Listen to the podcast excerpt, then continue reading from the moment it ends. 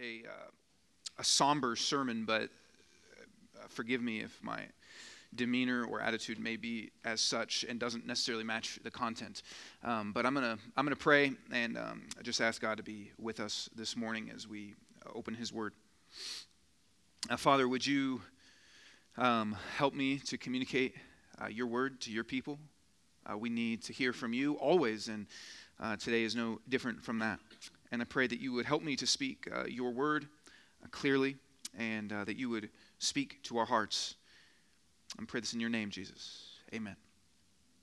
So today is uh, our final sermon as we wrap up this series that we have been in. And big idea is that God loves this world, that God has a heart to bless this world, to care for this world, to bring about his presence in this world so that people would know him. That God, we, we've talked about that God made this world and he made it good and he made it beautiful and yet because man and woman and ever since this is what we all do have turned from him and reject him the world experiences a brokenness the world experiences pain and so what's god's plan to save this world what's god's plan to bring about the blessing that he originally intended for this world to experience and the bible uses the word mystery to describe this it says that it is a mystery that God is unfolding. This plan that God has to bring about blessing again in the world is a, is a mystery. And when someone gets a mystery, right? If you think about times in your life that you didn't know something, there was something mysterious, and then you understood it in some way. When someone gets a mystery, it's you, your, your heart usually is filled with some sort of joy in some ways. Even something as simple as, you know, I, I, I take off my thumb, and it's a trick, it's not real, um, in case you know, some of you still have not been told that mystery. Uh, but I know when, I, when I've told my kids, when I revealed that to them, uh, they, they thought it was so cool. There's a joy that, that, that uh, fills someone's heart when you understand a mystery that previously has been hidden. And, and the greater the mystery is, the greater the mystery is when you find it out, the more joy fills your heart, the more happiness, the more surprise, the more delighted that you are in going, Oh, I know the mystery. Maybe you get to the end of a certain book or the end of a certain movie and you're like, Oh, yes. When the mystery is resolved, when the mystery is revealed, there's joy that that happens. And the Bible says here's what the mystery is the mystery of God to bring about blessing in the world again, to bring about salvation in the world again, his plan to redeem the brokenness. It says it's a mystery, and yet here's what the mystery is. Here's how Paul calls it in, in his letter to the city of Colossae. He says, I have become its servant, talking about this mystery, this message, according to God's commission that was given to me for you, to make the word of God fully known the mystery hidden for ages and generations, but now revealed to his saints. He's saying there's this deep mystery that's been hidden that people have partially understood but not fully understood that people have gotten glimpses of but has never been fully revealed. It's been hidden but now it's revealed that god wanted to make known among the gentiles. That's that's the people that were not jewish people the glorious wealth of this mystery which is christ in you the hope of glory he says, Here is what this great mystery is that God Himself has come to the earth in Christ. That God Himself has come to the earth in Christ and dwells with you. That He actually unites Himself to you. That His presence can be experienced and known in your life. That the, I love the way He says it, the glorious wealth of this mystery. Because that is to say that there is so much riches in knowing Jesus there is so much riches in being able to have His presence in your life when you are going through suffering, when you're going through confusion, when you are going through joyous times, to have God's people and to have somebody to actually give thanks to. He says it is the glorious wealth of these riches that God is personally present, dwelling in with his people, that it's a, it's a great joy to have that. It's a deep mystery that's been hidden for a long time, but now is revealed. Here's what you want to know what God's plan is to bring blessing into the world? You want to know what God's plan is to redeem the brokenness of this world? It's to Himself come to the earth and be personally, directly present with His people, to dwell in them, with them. how will the world get that? If that's what the great mystery is, and if it's been hidden, how will the world actually get that? How will the world actually receive that mystery and be able to benefit from the glorious wealth of riches? I, I, read a story this week about a couple that was cleaning their house and found uh, a 1.2 million lottery ticket that, that, was that was there. That I don't, they never checked it or something, and it had been. I don't know what the expiration date, uh, you know, how long those things uh, are around for, but it was going to expire in only like a week or a couple weeks or something. And they found it, and the glorious wealth of this mystery they were able. And I'm not condoning the the lottery. Uh, I'm just saying this is what happened. The glorious wealth they almost missed out on. How will the world be able to receive the glorious benefits of a God personally present in their lives? And what we've been looking at and what the Bible says is that we are God's strategy. That we are God's strategy, that we are not just people that are saved, we are people that are sent. That Jesus is not just your Savior, but He is your sender. He is not just the one that reveals a mystery to you, but He is someone that wants to reveal the mystery through you as well. This is what the Bible calls us to, that we are God's strategy. And listen, I know it's easy to miss this. It's easy to think that what it means to be a Christian is to live a good life, be a good person, and to follow Jesus' values and to have family values, but it's so much more than that. It is to be a part of God revealing his mystery of the glorious wealth to people so they may have his direct presence in their life. I had asked Kellyanne when she became a member, and I feel this is just honoring to her and fitting as our last sermon in this series. I, I asked her, What does it mean to you to be a Christian? And here's what she said in her words To be a follower of Jesus Christ, this is, here's what it is it's to be a follower of Jesus Christ and commissioned to spread the good news of the gospel wherever I go.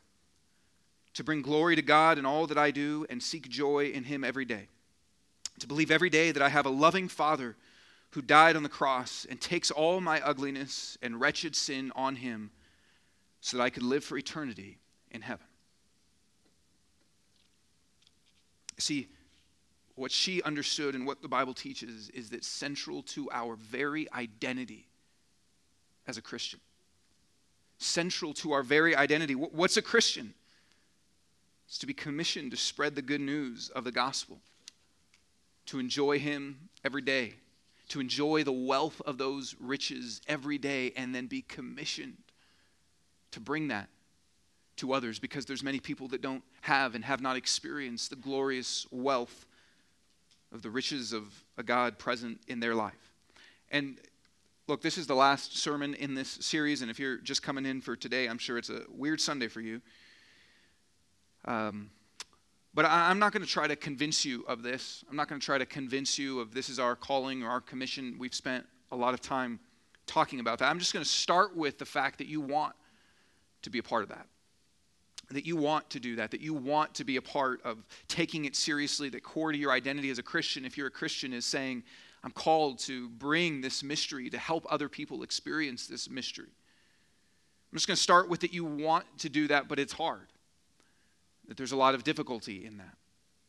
And as we just kind of wrap up today, a lot of what we talk about today in some ways will be a summary of how do we join God how do we join God in his mission in the world to help people to know him?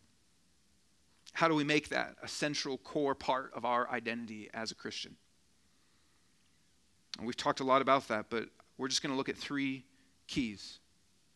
Three things that you can fall back on if you don't remember any of the sermons that have been preached the last six weeks. And I'm just going to give you three keys to kind of hang on to, hold on to. If this is your first Sunday, it's actually a great Sunday because you can just, you know, when on Netflix, if you missed the whole series before, a lot of times they have that five minute recap video of the next series, and that's kind of what this is, except it won't be five minutes.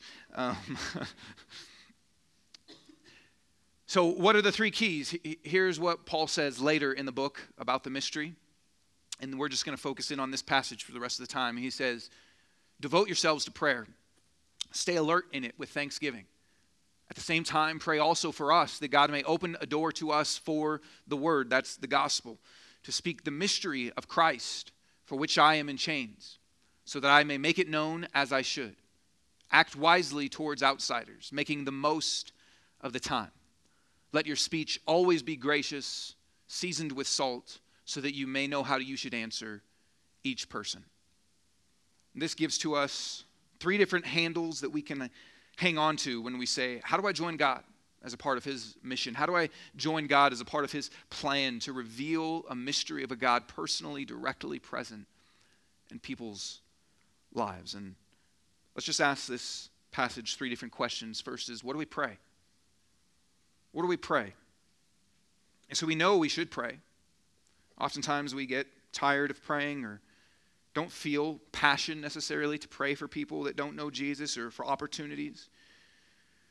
Can just kind of feel weary in our prayers, right? I mean, you, know this, that praying can just kind of feel sometimes like a chore or just the most you pray during a week is that your body is blessed from the food that you eat. And it can just feel like a rote activity. How do you stay alert in prayer? How do you stay alert? Paul uses that word. How do you actually stay alert, so focused and aware of what's going on? And you know, you get an alert about a flood or a hurricane on your, you know, iPhone, or you get an alert about a kidnapping that takes. You get an alert, and what it's saying is, hey, be aware, pay attention to what's going on, because to actually live in the way that you need to, you need to be alert. And how can you be alert in your prayer? Paul says this, which might not be what we actually normally think of, of what would give us a sense of alertness, but he says, stay alert in it with thanksgiving. That the way for you to be alert is to have thanksgiving. That if we want to be alert in our prayers, you stay alert with thanksgiving. And, and here's why because in thanksgiving, you are reminding yourself and talking to God and thanking Him for who He is and what He's done, which gives you a clear view of what the world is. When your prayers go to thanksgiving, you are seeing God clearly. You are seeing what He's done in your life. You are seeing who He's been to you. You are rehearsing the mystery of Christ. You are remembering the wealth of the riches that you have. And so your view of reality becomes correct. What has God done in your life? If you're a Christian, what benefits have you received in being in relationship with Him? What comfort in suffering? What forgiveness in sin? What grace in the middle of shame? What freedom in the middle of sins that you thought you would never be able to break through? See, to thank God is to once again see clearly and to remind yourself of the glorious wealth of the riches that you've been given and to have the focus be off yourself. You see, thanksgiving removes the focus from ourself and we begin to focus on others. Think about, I know, you know, we just had a holiday, right? Thanksgiving. And, you know, many people, I know we did this at our Thanksgiving dinner, and I know many people have this tradition to go around the table and say, What are you thankful for? And nobody says, You know, I'm really thankful for myself, actually. You know, come to think of it, I'm just thankful for me. I mean, nobody says that, and if they did, people they probably wouldn't be invited to the dinner the next time. And you're like, actually, I did say that at Thanksgiving. Well, I'm sorry. Nobody says that because during Thanksgiving, when your focus is on and we have like a holiday to commemorate the goodness in our life and the things that we're thanking God, when, when you're in that sphere, you're not thinking about you, right? You're thinking about the other people. You're thinking about the good that they've brought into your life. You're thinking about the stuff that God has done in your life. You're thinking about how people have blessed you and shared with you and cared for you, and your focus is off of yourself. Which is why Paul, when he's talking about being a part of God's mission, says the fuel that you need to begin with, the fuel that you will need to begin with to move forward in participating in God's mission is thanksgiving. The way to see the world accurately is thanksgiving. Because when you begin to remember what God has done for you, you want others then to experience that.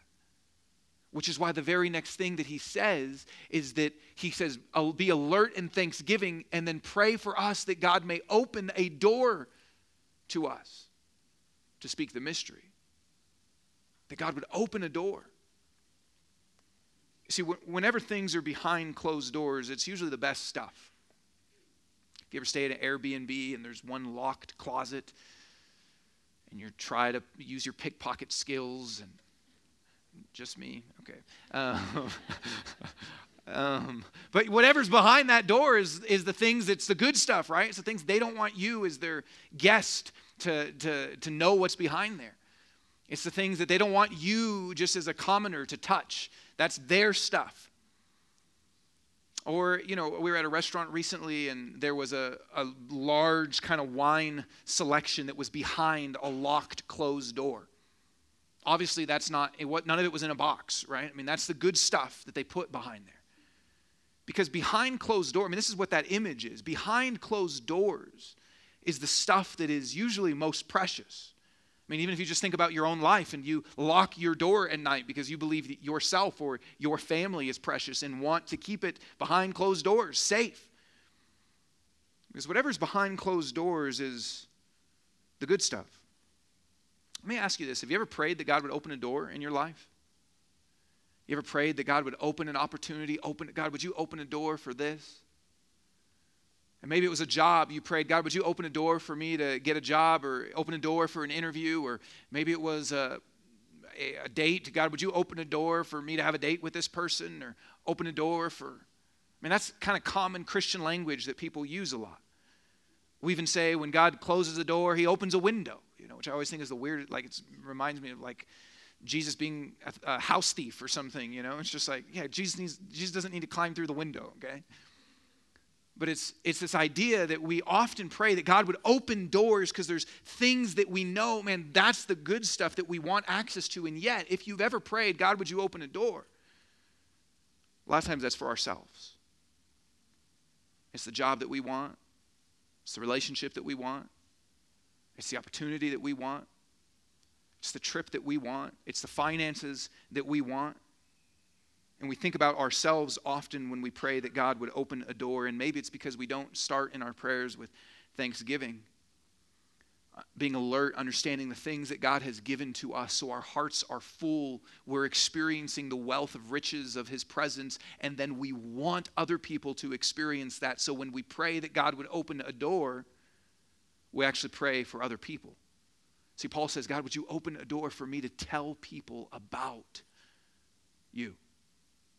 He doesn't say, God, would you open a door for me to get this and me to get that? He's, oh, he's thinking about other people in this moment. He's thinking about other people. See, it's even interesting that he says that he is in chains for speaking about Jesus. See, the very thing that got him into chains, speaking about the mystery of Christ, the very thing that put him in chains, he doesn't say, God, open a door to get, you know, literally open this jail door. He doesn't pray that. He actually prays, open a door for me to keep doing the very thing that got me here in the first place. Because the only thing he's thinking about, since it's flowing from Thanksgiving, is how can I help other people to experience the riches of the mystery of knowing you? Let me ask you this question that I heard a long time ago, and it's always been an impactful question for me. What if all your prayers from this week were answered? If every prayer that you prayed to God this week was answered, what would happen? Would it mainly look like just that your life is thicker and fatter and richer and better? Or would it look like that people are experiencing the mystery of Christ, His goodness, His presence, His love in their life that didn't have it before? See, what do we pray? Paul says, I want you to start with thanksgiving so that you are reminded of who God is and what He's done in your life, which then leads you to pray that God opens doors, not for just good riches in your life, but for other people to experience the mystery of Christ. I know that if you're a Christian and you're, you're trying to be a part of what God is doing in this world and, and you want to join him in his mission, I know it can be hard. Paul says it's hard because he says there's, it feels like there's a lot of closed doors sometimes, right? And Paul doesn't say, hey, it's easy, go for it. He says there's chains, and he also says there's closed doors. Like maybe you have felt that. You have felt like in the relationships that you have with people, you have felt, man, their heart is closed or their mind is closed or there's no opportunities. It's closed. It's clo- you may have felt that. And Paul says, yeah, there are a lot of closed doors if you want to be a part of God's mission. There are a lot of closed doors. But the greater the good behind that door, the harder it is to open. The greater the riches behind the door, the harder it is to actually get through, like a, like a safe at a bank. They don't put a flimsy fence, you know, rickety fence door to block riches. The greater, the greater the riches, the harder it is to break through that door, which is Paul, why Paul says this. He doesn't just say, go kick down doors, go knock them over, you can do it. He says, what? Ask God to open these doors. You may be looking at all the difficulty in your life. And I'm not saying it's not hard, it probably is really hard. Time constraints and money constraints and relational constraints and knowledge constraints. And Paul says, yeah, but behind that door, someone could experience the wealth of riches, and you can't open that door. So you have to ask God to do it which is also telling us that we're not alone in this. If you want to be a part of God's mission in the world, don't just look at the closed doors, look at the God that can open the doors. That's what Paul is saying. God has the power, that He is present with you. Thus, what do we pray? We ask God, open these doors.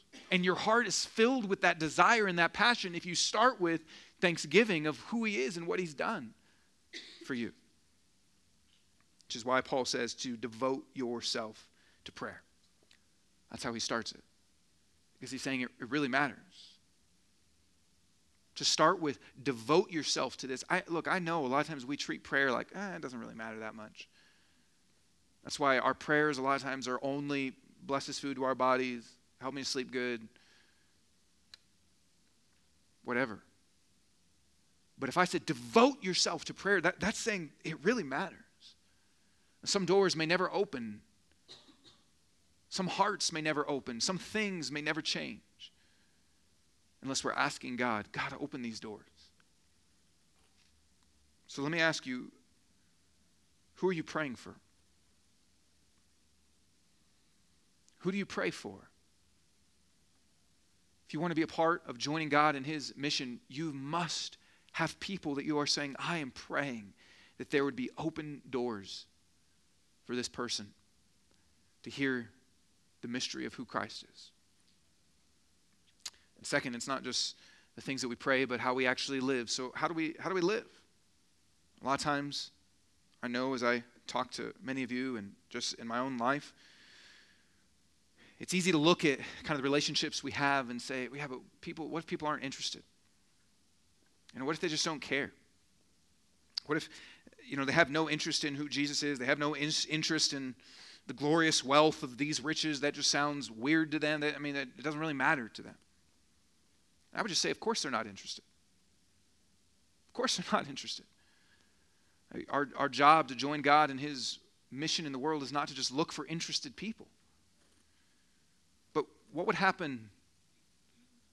What would happen if we thought less about someone's interests and more about how can I live in such a way around them that they experience something of who Jesus is?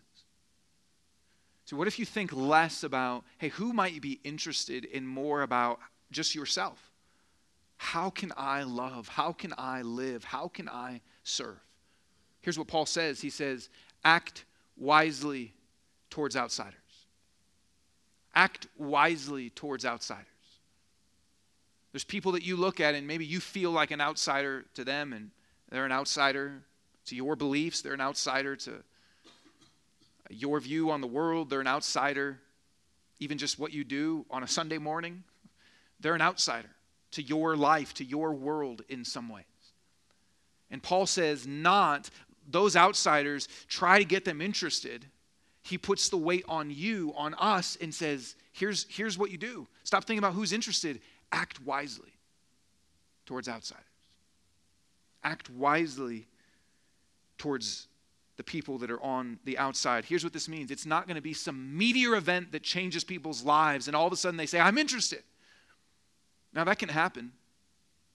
Maybe it will. Maybe, maybe you have experienced that in someone's life, but that's not the most common thing.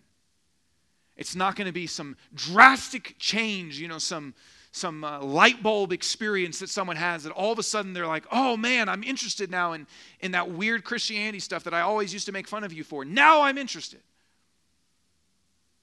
It's going to be you acting wisely. That's what Paul says.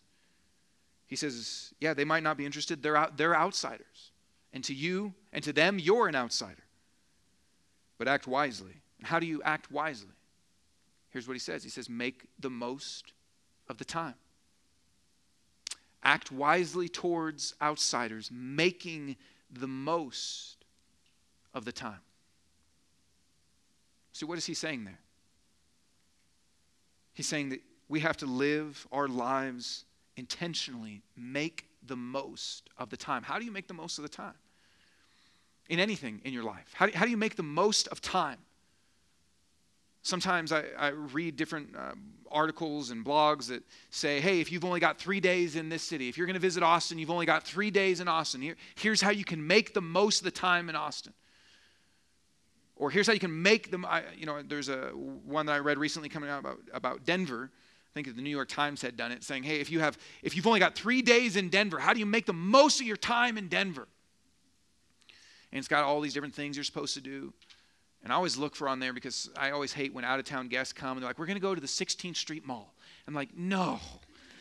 There's a cheesecake factory everywhere in the world, literally. In the Sahara Desert, there's an Applebee's. You don't need to do that.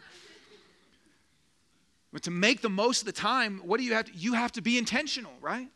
with anything. If you want to make the most of the time, Sarah and I, uh, several years ago, went to Disney World and we went to all four things in one, all four parks in one day.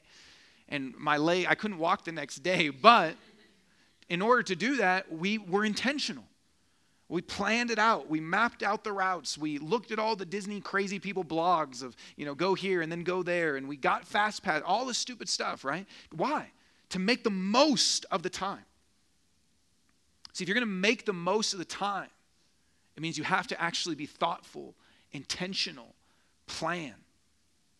This is what Paul is calling us to. If the way that you live needs to be not thinking about people's interests, but thinking about how can I act wisely. And the way that you act wisely is by thinking about making the most of the time. And what is the time? It's our life. It's our opportunities, which are short that you have one life.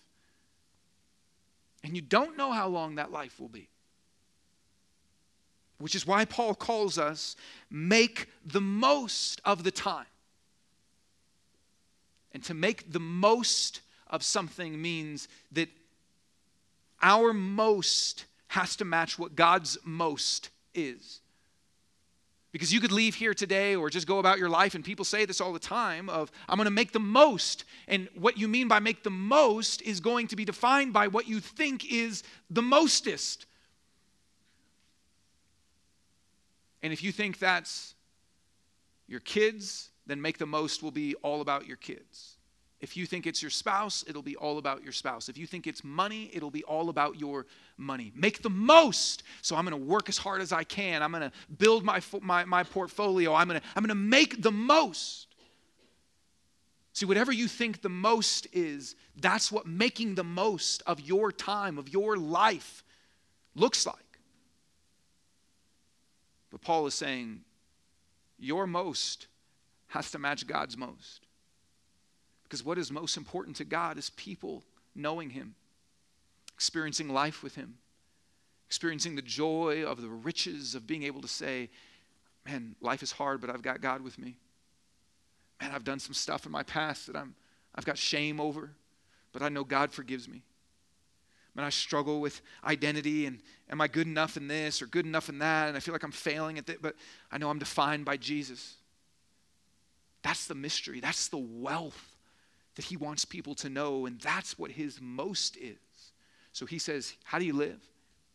You live acting wisely. How do you act wisely? You make the most of the time that you have here on this earth. And to make the most means to live intentionally, planning, focused on what God's most is.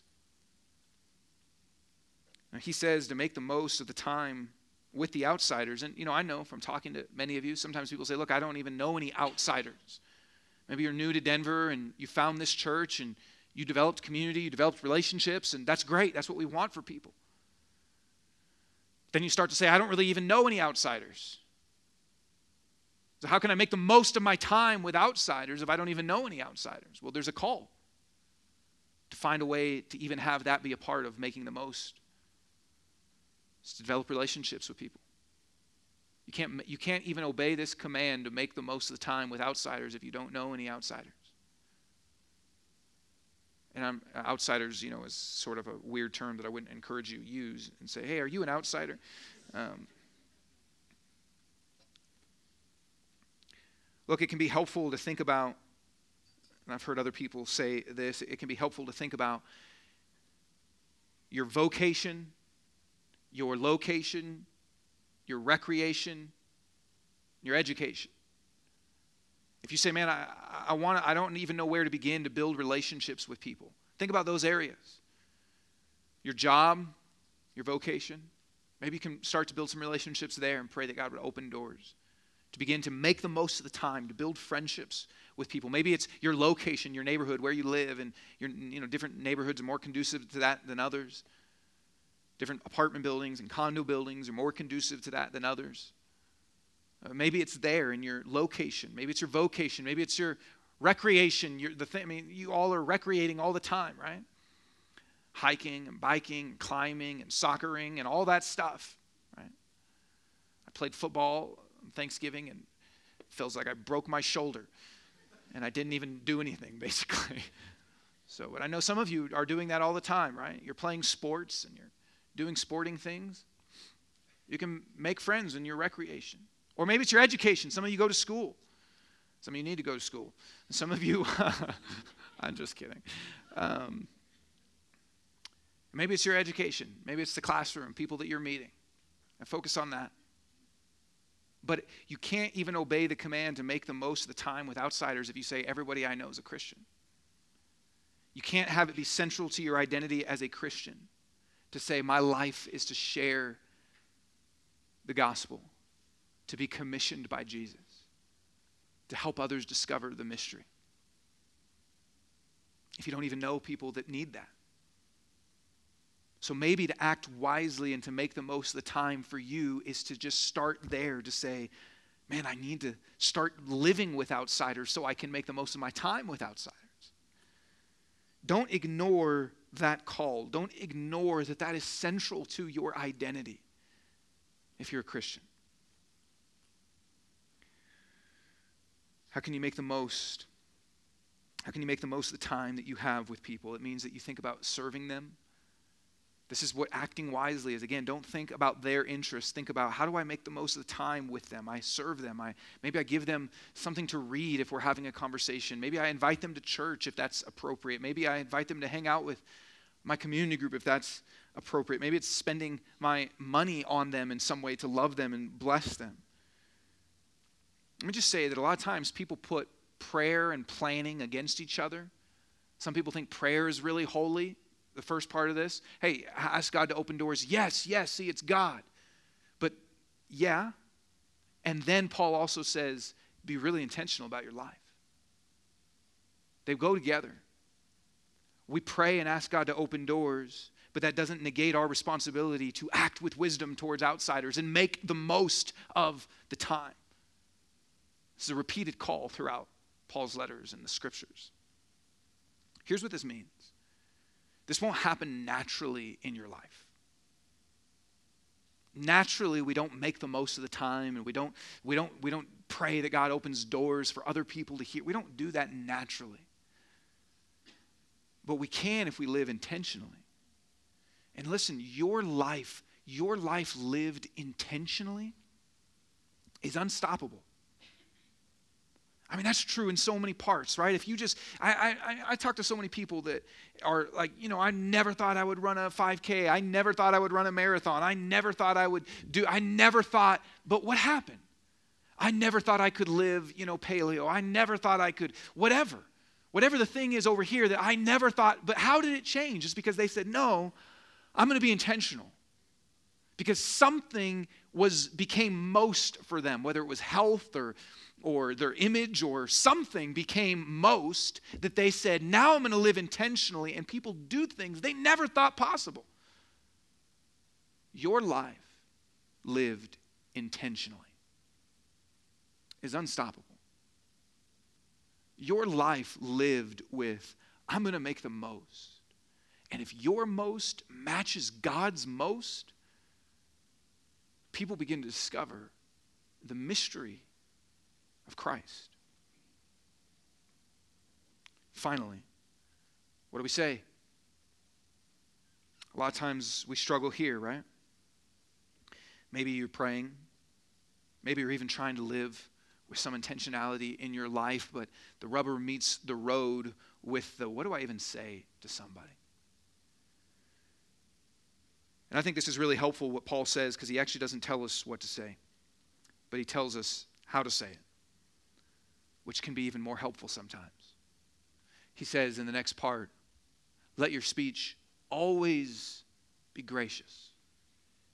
Let your speech always be gracious. As you are as you are praying that God opens doors and then he opens them and you are living intentionally, making the most of the time, acting with wisdom towards people that you had thought had no interest, and then opportunity comes to actually talk. How, how do you talk? What do you? He says, Look, before I even tell you anything about what to say, you got to focus on how you say things, which is to always be gracious.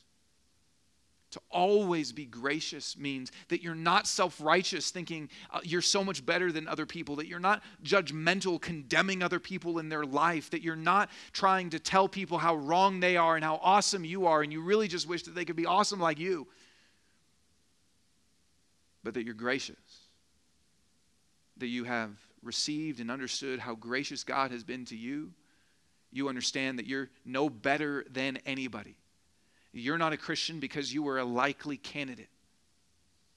It's only because of God's grace, which allows your speech to then be gracious to other people, to listen to them, to hear their stories, to identify where they are, and to accept where they are with the heart of God's grace to be respectful to people, to be hopeful for people,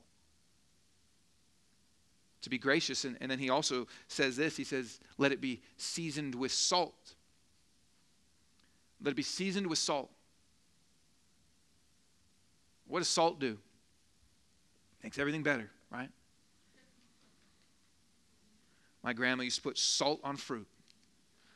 It was like, strawberries are good by themselves, Nana. I don't know, you know salt on grape, but just salt makes everything better. It does, it's true.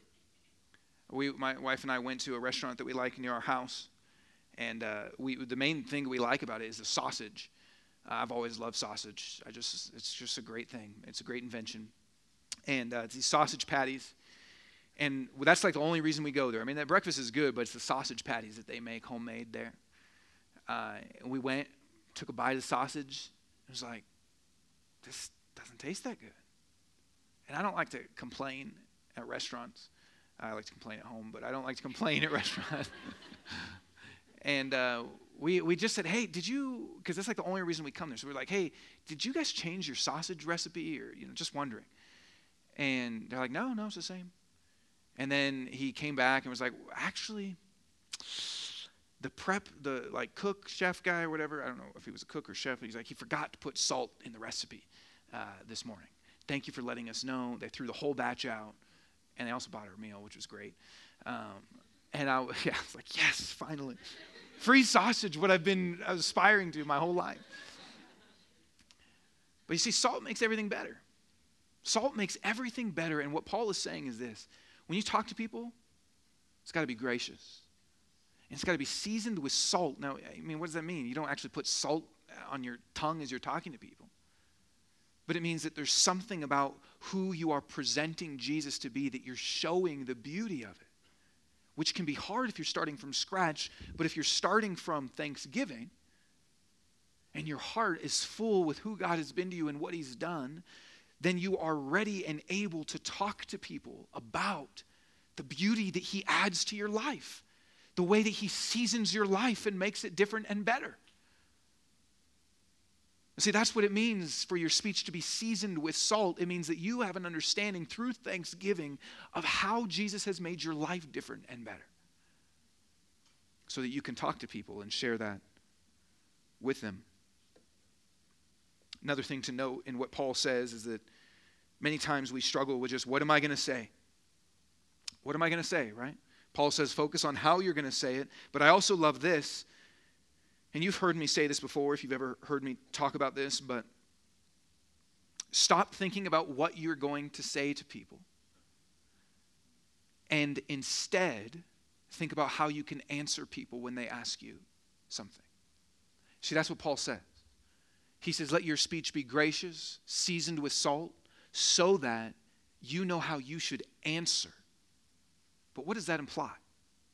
That people are asking questions that people are asking you something, which, listen, that will happen in your life if you are living out of thanksgiving, asking God to open doors, living with wisdom and intentionality, and making the most, saying, How can I serve these people, love these people, bless these people, use my money to care for these people? How can I invite them into community? Then you know what people will do? They're going to ask you questions. So many times when the Bible actually talks about evangelism or talking about the gospel, it actually puts the onus, the weight on answering because it's implying that we are living a life that is different in some way, that provokes people to have a question How can you handle suffering like this? How can you forgive like this? How can you serve people like this? How did you get friends like this so quick when you moved to Denver? How do you guys have that kind of community? How it provokes questions if we follow the keys that Paul is laying out. Which is why the onus so much is on answering. In some ways, you can use that as an assessment in your life. Are people asking you questions? Are people asking you, how do you handle it like that? How do you have hope in the middle of that? How do you have grace for someone like that? How do you share what you have and your resources with such radical generosity like that? In some ways, it's a helpful assessment for our life that if no one's asking us questions, and we're always thinking on how can I maybe say something to somebody instead of how can I boldly answer when asked? See, and that's the part that we should focus on. Think less about what you should say or how you should speak to people and more about honestly answering people. Just giving, when someone asks you, What'd you do this weekend? you tell them you're at church. When someone asks why you seem a little down, or when someone asks how you could be happy, or when someone asks, What did you do? I was with my community. When people ask you questions, focus on just giving honest answers. Honest answers will open even more doors. And the last part that he brings out and what we say is this last line. He says, So that you may know how you should answer each person. That's an important part because that means everybody's different. So that you may know how you should answer each different person. If you just have a canned approach, this is the problem with a lot of kind of old school, and maybe it worked in its time, I, I don't know, but a lot of old school kind of evangelism or approaches to sharing the gospel, which is very much just walking up to strangers and saying, Do you know where you're going to go to, you know, if you die tonight, do you know where you're going to go? Or things like that, that it has nothing to do with really knowing that person's life. But to answer each person means that you have taken time to actually know somebody. You know their family, you know their stories, you know their backgrounds. You've spent time asking them thoughtful questions. How did you choose this line of work? And what brought you to Denver? And Tell me about your hopes and your dreams. And I mean, you just, you just actually ask thoughtful questions to get to know people so that when they ask you something one day, or when you come to speak to them one day, you know how to answer each person. Because each person is different, and you've taken the time to know what they need of Jesus. You know what they need of the mystery. That if they had this peace, life would be beautiful for them. This is why a good kind of phrase as you're talking with people that I've always found helpful can just be to say something like this to say, hey, can I share with you how my faith helps me with that?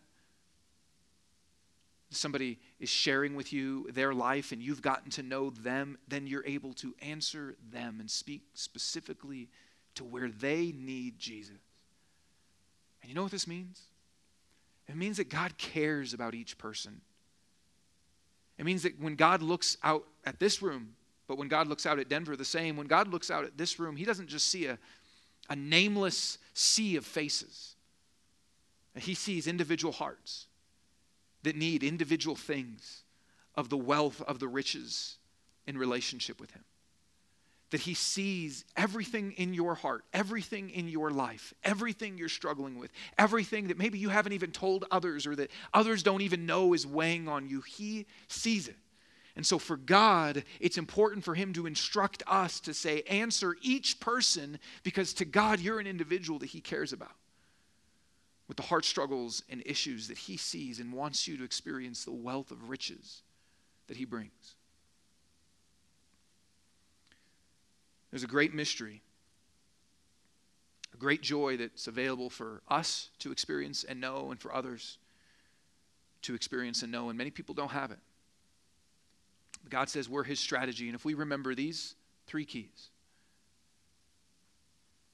in a nice little acronym to remember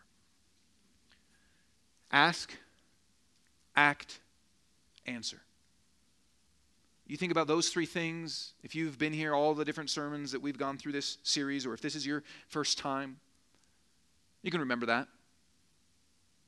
You can remember ask, how do, I, how do I join God in His mission? How do I help people to experience the beauty of this mystery? Ask that God would open doors.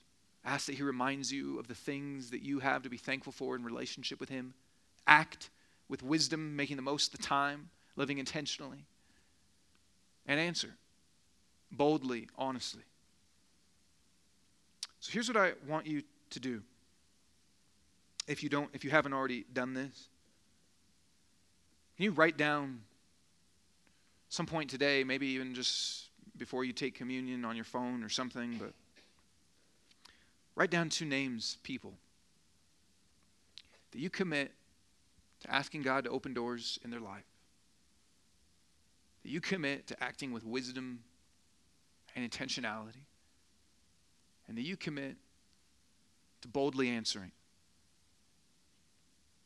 If we do this, people begin to experience the great mystery of a God that loves them and cares for them. People in your life begin to taste that.